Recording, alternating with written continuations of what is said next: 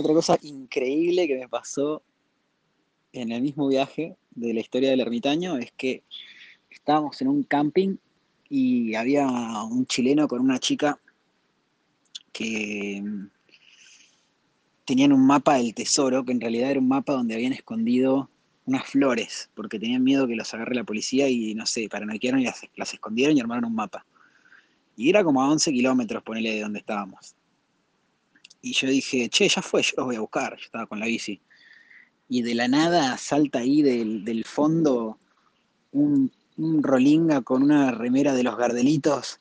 Dice, loco, te acompaño.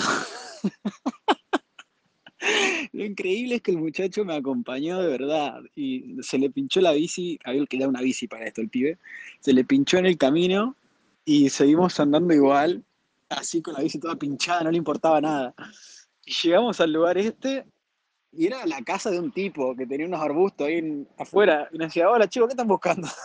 no, este un amigo acá nos dejó, nos dejó un mapa del tesoro. Estamos buscando un tesoro. Y el tipo de la casa dijo, ah, bueno, de una.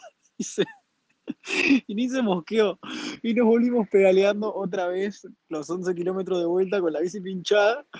Y cuando llegamos al camping, había un montón de personajes eh, de, del pueblo que estaban ahí, que no estaban acampando ahí, pero estaban ahí por alguna razón. Tipo, estaban eh, un par de los diaguitas de la cascada, eh, mis amigos que, con los que habíamos estado corriendo entre las piedras, la gente ahí del camping, gente de otro camping. Era un quilombo, o sea, no, entendimos nunca por qué, pero llegamos y todos dijeron ¡Ey! Festejamos ahí y nos fuimos a esa florcita.